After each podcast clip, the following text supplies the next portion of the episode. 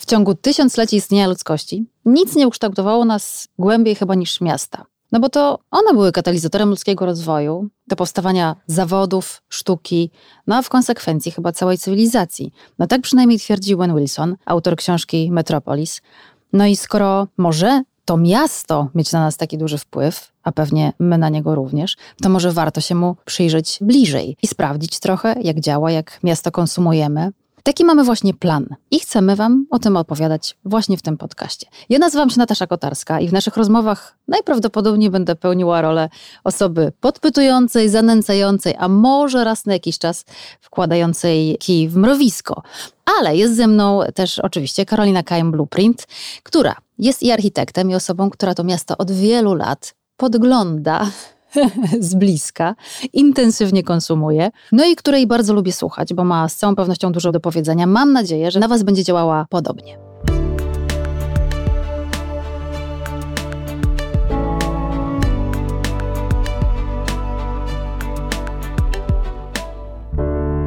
Dzień dobry, Karolino. Dzień dobry. Słuchaj, przed nami pierwszy odcinek. Pierwszy chyba wydaje się zawsze mi najtrudniejszy, bo trzeba powiedzieć coś o sobie. Ja o sobie już trochę powiedziałam, że jestem osobą tutaj podpytującą, ale jestem też dziennikarką i producentem, ale to ty jesteś tutaj osobą, która na tym mieście, no nie wiem, czy do końca się zna, ale na pewno dużo bardziej intensywnie podpatruje niż ja. A tak naprawdę zaczęło się chyba od tego, kiedy byłaś jeszcze dzieckiem. Tak, zdecydowanie. Ja jestem z rodziny architektów i budowlańców. Moi rodzice oboje byli architektami. Moja ciotka odbudowywała Stare Miasto po wojnie. Ta architektura była u nas w domu zawsze, trochę tak jak powietrze, chleb. To nigdy nie była praca. Moi rodzice nie chodzili do pracy, moi rodzice chodzili do pracowni, a pracownia okay. to było miejsce magiczne. Tam się działy fantastyczne rzeczy, tam przychodzili ciekawi ludzie praca nigdy nie kojarzyła mi się z przykrym obowiązkiem, tylko z kreacją, z fajnymi rozmowami, z wymyślaniem ciekawych rzeczy. Architekci w tamtym czasie to była bardzo kolorowa grupa. Mm. To oni byli w stanie zrobić cuda z absolutnie niczego. I myślę, że to bardzo mi się podobało. Moja pierwsza korekta architektoniczna miała miejsce w wieku pewnie czterech lat, kiedy do wymuskanych rysunków konkursowych y, dorysowałam y, dymki z komina. Mm, nie było zachwytów, ale zdecydowanie był to początek Progres. jakiejś relacji z architekturą. No ale tak wiesz, no, można powiedzieć, że zaczęło się od dużej fascynacji architekturą w ogóle, ale miastem też.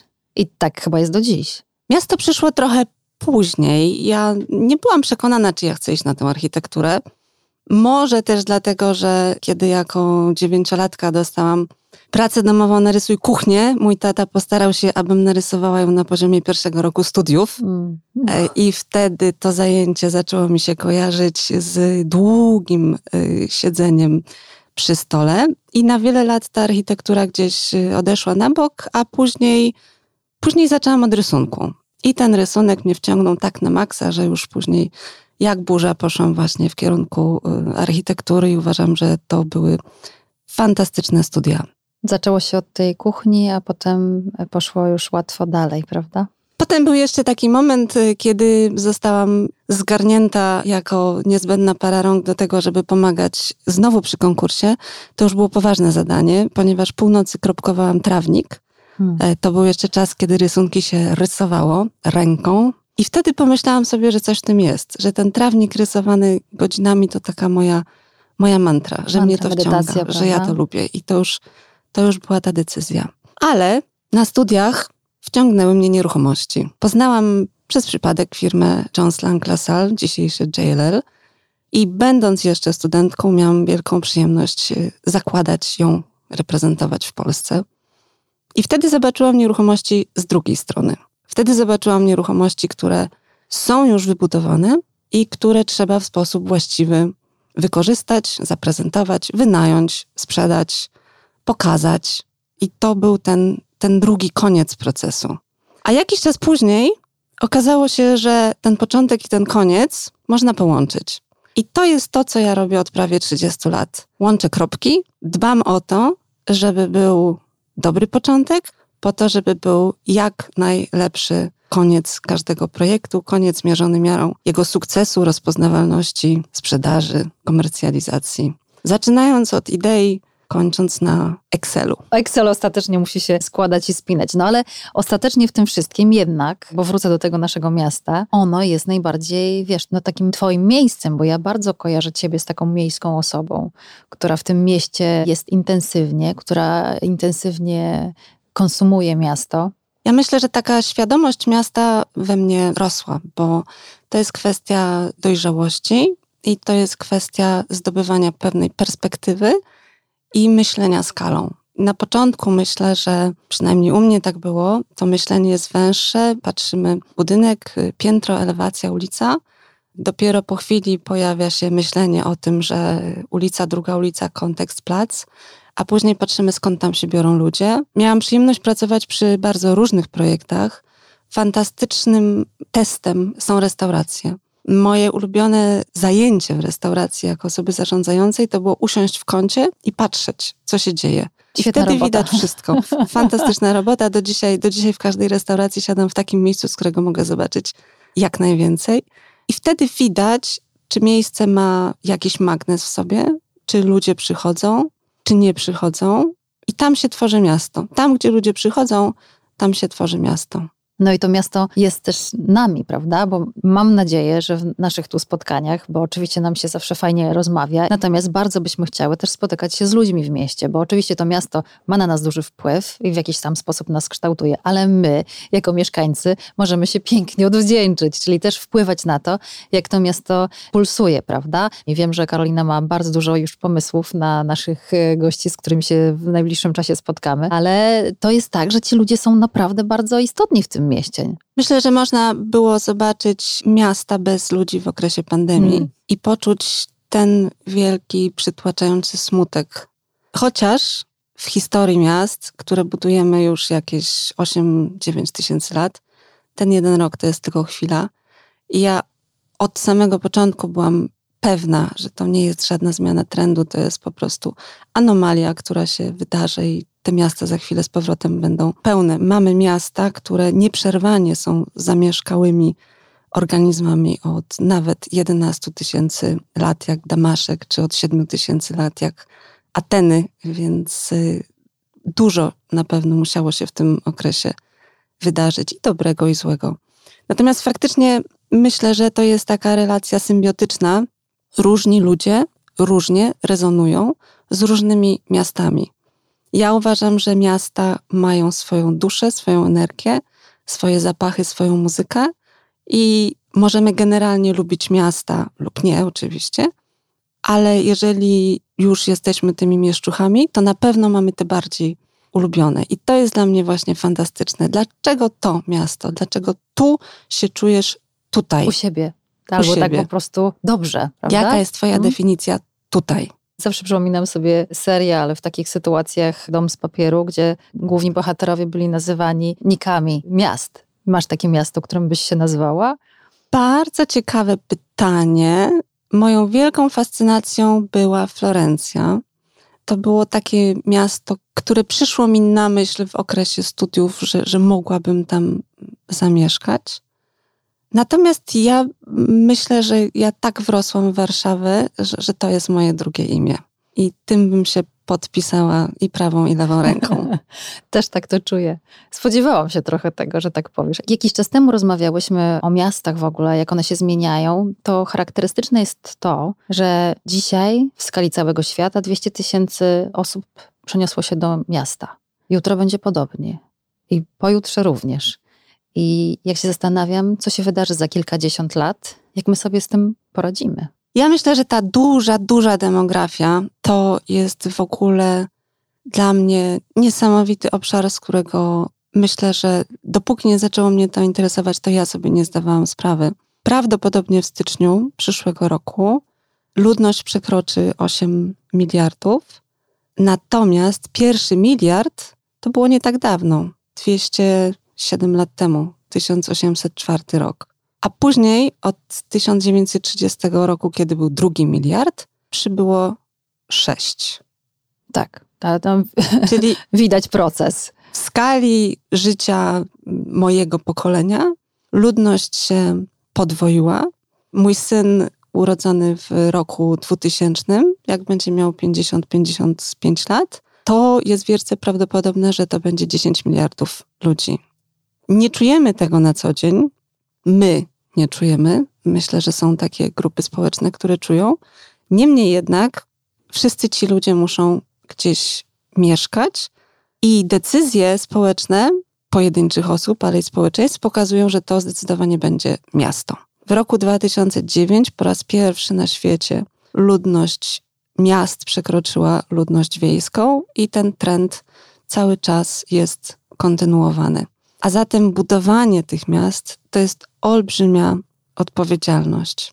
No właśnie, wiesz, jak się zastanawiam, jak to wszystko da się zorganizować, kiedy teraz wydaje się, że już jest ciasno. No miasto przyciąga nas z wielu różnych powodów. Jest czasem trudniejsze do życia, ale z drugiej strony jesteśmy trochę jak ćmy, które do tego ognia bardzo potrzebują się blisko dostać. Ja myślę, że wprowadzenie technologii, która rozluźnia w dużej mierze, teoretycznie oczywiście, technicznie rozluźnia potrzebę bliskości, że to będzie wielki test dla miasta, ponieważ do tej pory wybieraliśmy miasto, bo chcieliśmy, albo tak było trzeba, albo tak wypadało, bo to też mogą być takie motywacje.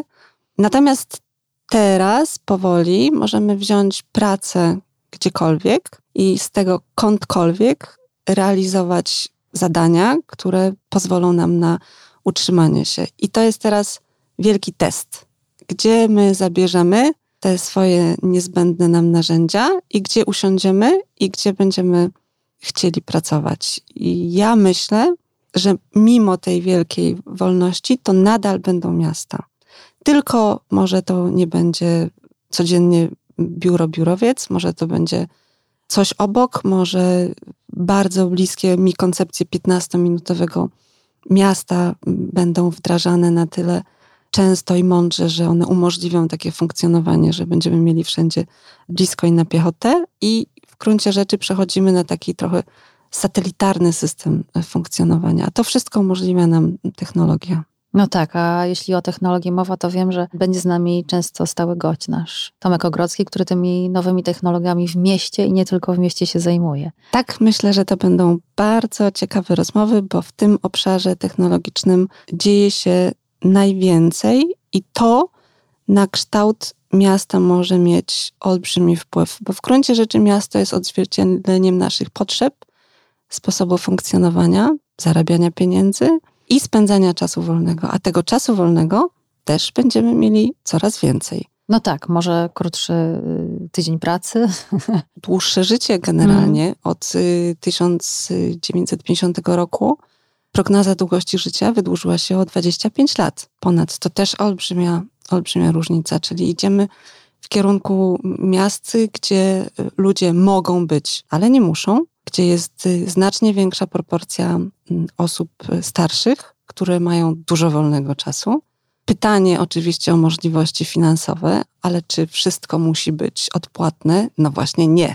Miasto to jest to miejsce, gdzie wiele rzeczy wartościowych może być dostępne za darmo. Teraz jak chodzę, powiem Ci szczerze, i obserwuję miasto inaczej, bo myślę też e, o naszych rozmowach i podpatruję, jak to działa, jak może działać. Częściej jeżdżę komunikacją miejską, częściej spaceruję i widzę, jak właśnie to wszystko może w sobie pięknie funkcjonować dookoła tak naprawdę takiej bliskiej przestrzeni, że możemy wbrew pozorom częściej się przejść, mniej korzystać z samochodu i, i trochę wykorzystać to miasto też dla siebie. Ale wspomniałaś też o takiej ważnej dla mnie rzeczy, bo miasto o wiele bardziej intensywnie żyje i bardzo intensywnie się zmienia. Nie wiem, czy tam jest w ogóle jakieś miejsce na takie trwałe rzeczy, bo ono cały czas pulsuje, cały czas y, się dostosowuje i do nas, i my do niego. Dlatego ten ruch w mieście jest chyba taką podstawową rzeczą.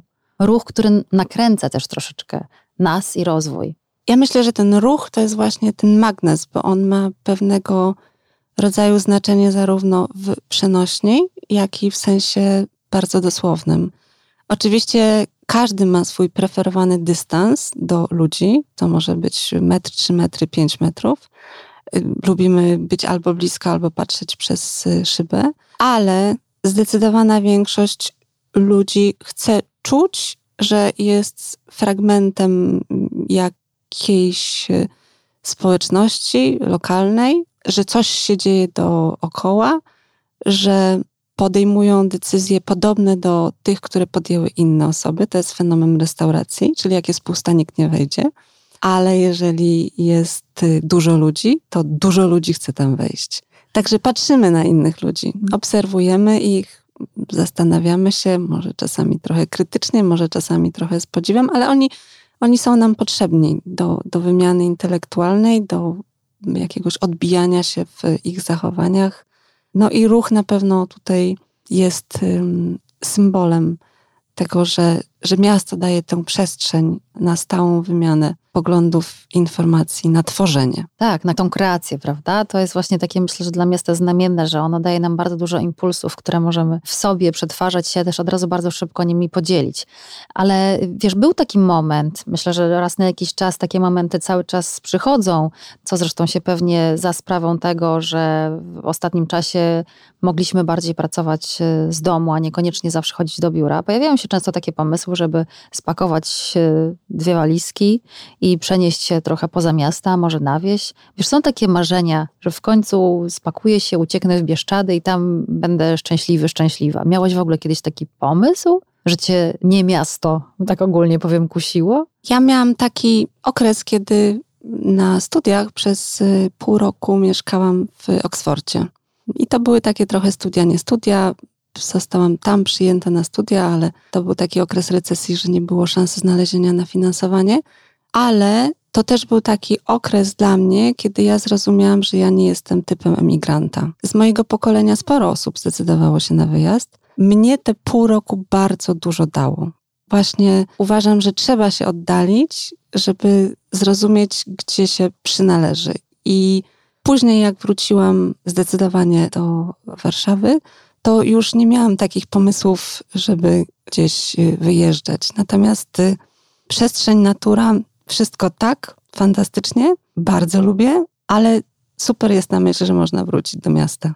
Tak, też tego doświadczyłam, że ja bardzo lubię naturę, bardzo lubię jej bliskość, ale tak, żebym mogła sobie tam inne baterie naładować trochę, tak. Ja właśnie chciałam ciebie o to zapytać, bo ja wiem, że ty miałaś ostatnio taki tak, okres, kiedy czas. próbowałaś innego stylu życia i tak, ciekawa chętnie jestem, wracałam co z tego do, Chętnie wracałam do Warszawy. Ja nie wiem, czy Warszawa jest taki w moim krwiobiegu moim miastem. Ja bardzo ją lubię, ale lubię też inne miasta i bardzo dobrze się w nich czuję. Bardzo dobrze czuję się w Lizbonie na przykład. Może ja mam w sobie takie, wiesz, fado trochę raz na jakiś czas. Ja myślę, że to są po prostu miasta o fajnej skali. Miasta za duże są za duże, męczą. Miasta za małe nie dają różnorodności.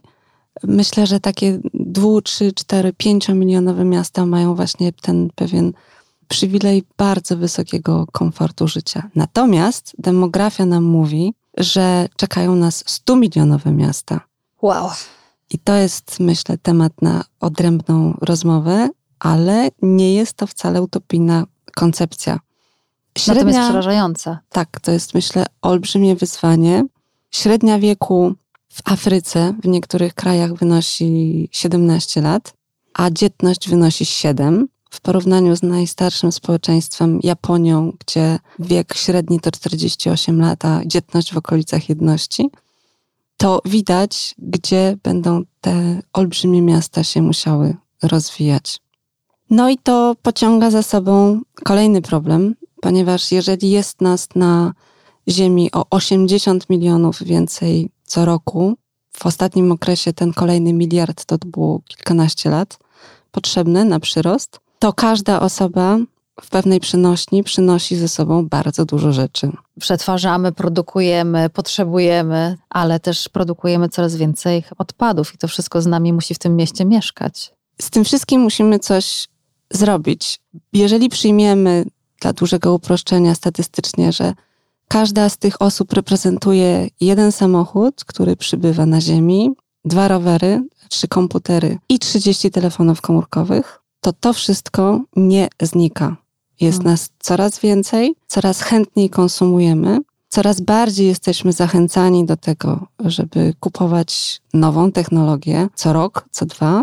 Nie bardzo mamy jeszcze pomysł na to, co robić z tym wszystkim, co zostaje. Bardzo bliskie mi są takie idee, które mówią o przetwarzaniu surowców wtórnych w miejscu ich wytworzenia. I myślę, że to jest pierwszy krok, który należałoby zrobić. Przynajmniej nie podrzucać swoich śmieci sąsiadom. Sąsiadom z innych miejsc. Z innych lokalizacji, tak. a czasami one są odległe. Może no tak to, to być i sąsiedni kontynent. Tak, tak to, to robimy, robimy, czy się tak. mylę? Teraz, tak, że wywozimy to tak wszystko z miast i tego się, wydaje nam się, że tego nie ma, bo tego nie widzimy. Tak, ale wywozimy to nie tylko w skali kraju, mm. wywozimy to w skali kontynentu. Tak. Myślę, że to jest olbrzymie wyzwanie.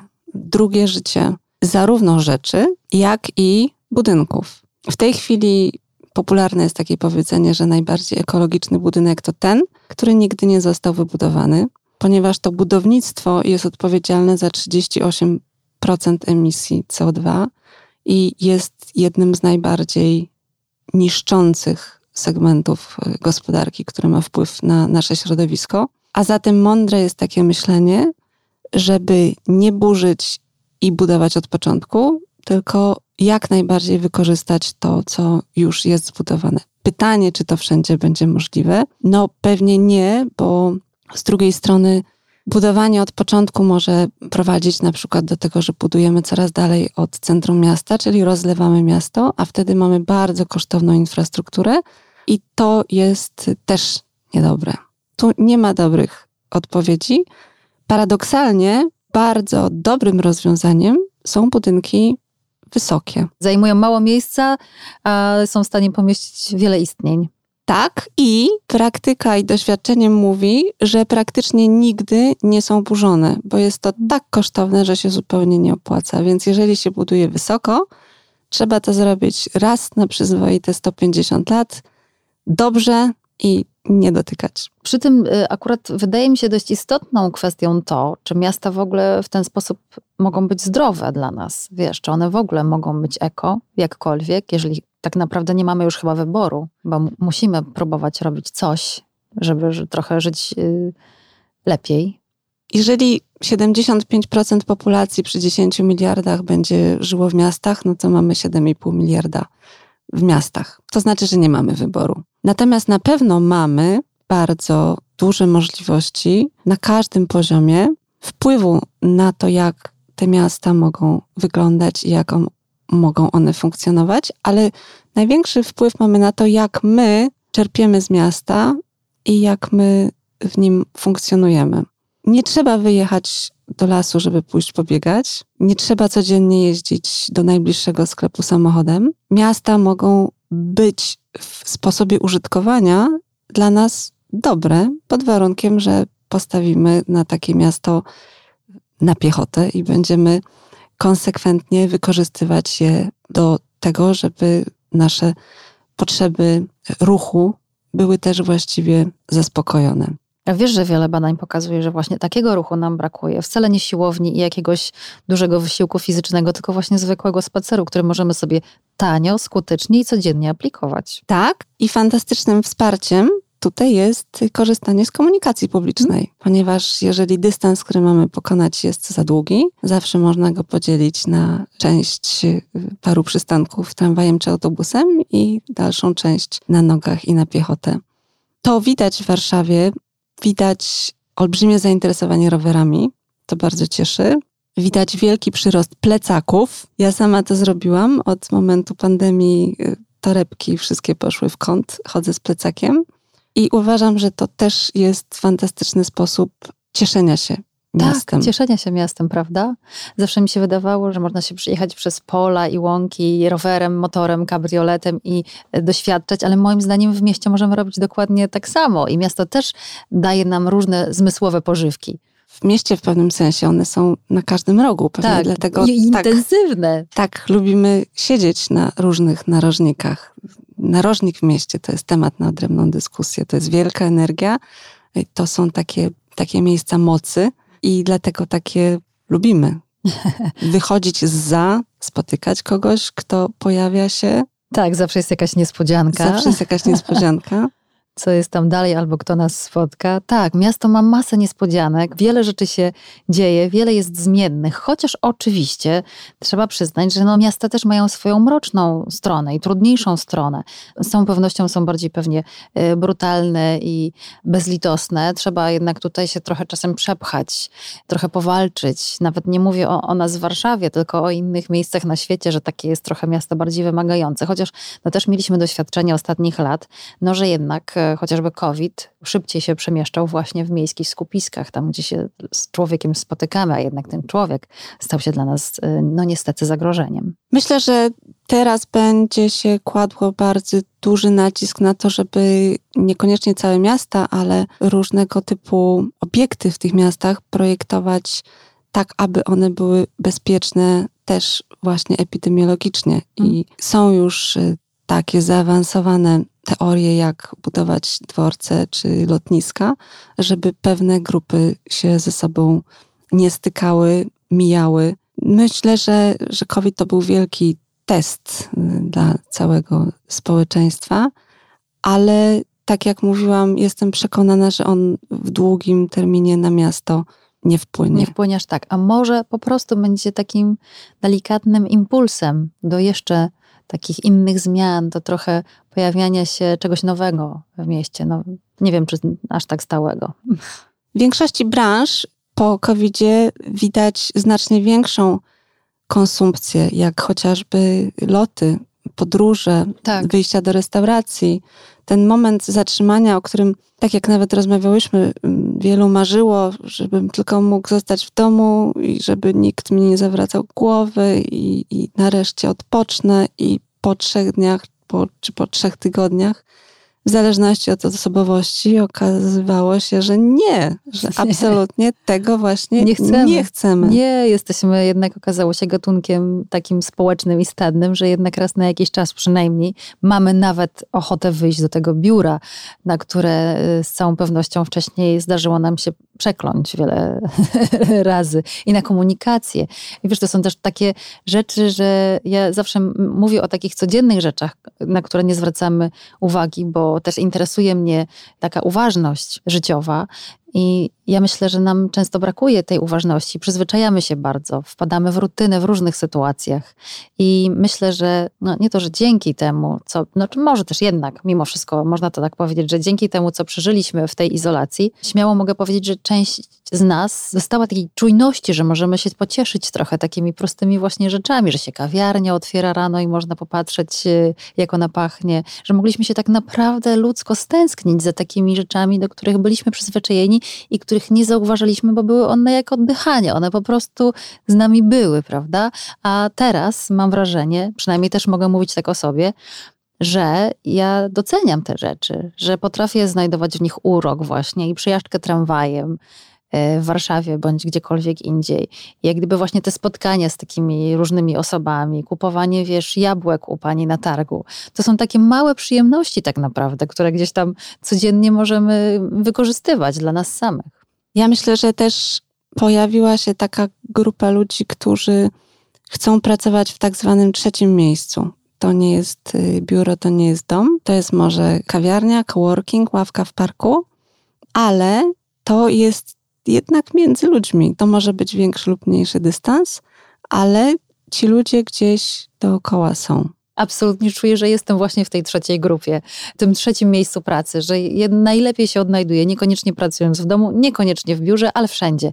Myślę, że absolutnie jestem w stanie najbardziej intensywnie, najbardziej twórczo i kreatywnie właśnie pracować w przestrzeni miasta, gdzie usiądę, gdzie akurat mam na to ochotę. No i to jest właśnie fantastyczne, że technologia nam coraz mm. bardziej na to pozwala. pozwala. Ciemne strony miasta, miejmy nadzieję, że będziemy ich mieć e, coraz e, mniej. Natomiast e, wydaje mi się ciekawe też to, i chciałabym, żebyśmy chociaż trochę to, że tak powiem, zajawiły, bo mam nadzieję, że porozmawiamy o tym więcej właśnie w następnym naszym spotkaniu, że zawsze mi się wydawało, że, że ja szukam w mieście takiego spokoju. A teraz mi się wydaje, że niekoniecznie, że ja właśnie szukam czegoś innego. I jak czytałam sobie Bena Wilsona, to najbardziej niezwykłe dla mnie było to, że to, co w miastach jest najbardziej twórcze i najbardziej rozwijające, to jest właśnie to zderzenie, czasem ten konflikt i czasem odrobinę bałaganu i chaosu. Spokój mieście w ogóle wydaje się takim określeniem dosyć paradoksalnym. Ja myślę, że ten konflikt i to zderzenie i to otwarcie na nieznane i na to, co nas zaskoczy, jest kwintesencją miasta. Ja w ogóle lubię taką definicję miasta, czy też organizmu miejskiego, która mówi o tym, że, że to miasto się rozwija tak długo, jak benefity związane z bliskością innych ludzi przewyższają ryzyka z tym związane. To jest bardzo proste, bardzo ogólne, ale myślę, że najbardziej prawdziwe. Czyli tak długo, jak więcej zyskujemy, będąc blisko siebie, to będziemy te organizmy rozwijać. Jeżeli będąc blisko siebie tracimy, to te miasta będą znikać i takich przykładów wymierających miast też trochę mamy. Miasto z całą pewnością jest źródłem przemian, czy w konflikcie, czy nie, na pewno kształtuje nas jako człowieka i też y, dzięki temu wszystkiemu się zmieniamy. Najprawdopodobniej za jakiś czas po prostu staniemy się gatunkiem miejskim. No i to chyba tyle na dzisiaj. Y, mam nadzieję, że będziecie mieli ochotę posłuchać o tym, jak y, miasto i konflikt na nas działają. Myślę, że opowiadamy o kilku ciekawych przykładach miast i takich y, konfliktów y, w tych miastach i trochę takich miastach, chaosach, o których nigdy nie powiedzielibyśmy pewnie dobrego słowa, a okazuje się, że one są najbardziej twórcze. Ale o tym już nie dzisiaj. Dzisiaj jeszcze nie. Dzisiaj jeszcze nie. Dzisiaj jeszcze spokojnie. Dzisiaj zostawiamy Was y, z takim naszym odcinkiem, który jest, y, mam nadzieję, miłym początkiem. Mam nadzieję, że będziecie chcieli się z nami spotykać częściej. E, będziemy pojawiały się tutaj co tydzień z Tomkiem albo też z innymi gośćmi, których będziemy podpytywały trochę, prawda? Jak się w miastach odnajdują jakby się nazywali. Bardzo jestem ciekawa tego innego spojrzenia na mhm. miasto. Myślę, że miast jest tyle, ile ludzi, bo każdy czyta to miasto inaczej. Trochę ten kod gdzieś tam inaczej przebiega. Bardzo Ci dziękuję. Jak zwykle fajnie się rozmawiało. Dobrego dnia. Dziękujemy. Spotykajmy się w tym mieście. Kto wie, co przyniesie nam e, kolejne róg i następne skrzyżowanie. Do usłyszenia.